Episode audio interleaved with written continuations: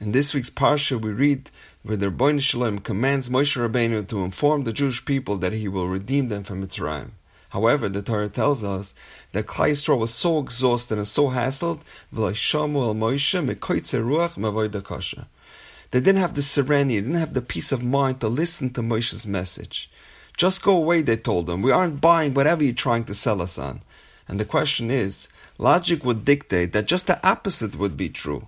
Usually, when a person is in a desperate situation, he will even grasp at straws to try to get himself out of it. Unfortunately, we have seen many times that when a person finds himself in dire circumstances, battling illness or they're having legal issues, they will leave no stone unturned or spare any cost to try to find a solution for their troubles, even if those odds are extremely remote. Because when a person is hoping for a cure or is eager to get out of his predicament, he'll suspend all rational thinking and he would try unconventional methods, things that he would normally never do. So the question is, if Klal after being tormented and oppressed for 210 years with no hope in sight, and on top of that, Paro just increased their work, workload considerably by refusing to supply them with straw, why wouldn't they at least listen to what Moshe had to say?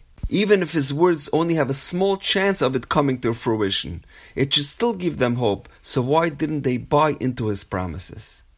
And the Ralbag says something astonishing. When the Torah says Moshe it doesn't mean that Klal Yisrael didn't listen to Moshe because they were in a state of ruach, meaning that Klal Yisrael suffered from ruach. But rather, says the Ralbag, it was Moshe Rabbeinu himself that was in a situation of ruach. He explains when Moshe saw that Paro just increased their burden, he became so frustrated and exasperated, and he thought, now there's no way I will be able to convince them that Hashem will liberate them from this harsh slavery and send them out of Mitzrayim. And since he wasn't so confident in himself that he will be able to persuade them, therefore his message to the Jewish people rang hollow. Says the Ralbag, it was Moshe that suffered the kotzer ruach.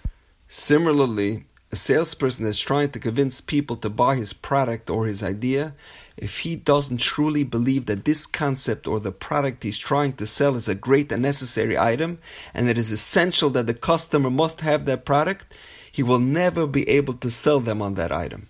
Our lesson here is real simple. As a parent, if we are administering words of admonishment and rebuke, we must ourselves take those words to heart and be truly convinced of their truth and value. If not, the likelihood of the child taking that rebuke and advice to heart is not very good.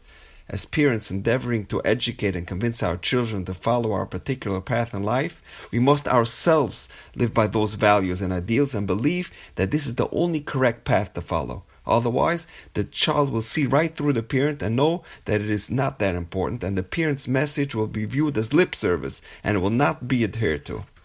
There's a story told of a young man whose wife just gave birth to their first child, and he approached the Chafetz Chaim and he asked him, When and how should I prepare myself for child raising? He said, Rabbi, Please give me some tips on how to ensure that my son will grow up to be a righteous, moral, and ethical person. The Chafetz Chaim responded, Mazel tov, young man, but I'm afraid you are a few years too late. The Chafetz Chaim was conveying an important message. Ideally, chinuch starts when the parents are still single, when they create and mold themselves to be the best role models possible for their future children. Why is it that we see that children, especially young boys, are so passionate about their local sports teams or they are so infatuated with the latest model cars, and the girls are so obsessed with shopping and the latest fashions? However, when it comes to the more important things in life, they don't seem so excited about them. And the answer is very simple. Children are passionate about the very same things that their parents are excited about. They become impassioned with what they hear being talked about at home. If the father's life revolves around the Yankee game, or the talk around the Shabbos table is about the latest model SUV that the neighbor got, or at which mall we'll be shopping next, then that has the most impact on the child. He feels that that should be important to him or her. However, if the father comes home from shul and all he talks about is how inspirational the davening was, or how he was uplifted by the learning and the chesed that was done in shul, then that has the biggest influence on the children. If a parent lives his life by the phrase, do as I say, not as I do, he stands no chance of getting his message heard. Children will imitate and emulate their parents' actions, not their hollow words. If you want your child to learn to do chesed or daven with more intent, you need to lay down the groundwork for them and demonstrate it first by putting those traits on display for them to see that you are being sincere with your message. Lead by example. Then you can be assured that they will follow right behind. It's never too late to be a positive role model. And now we know. Have a wonderful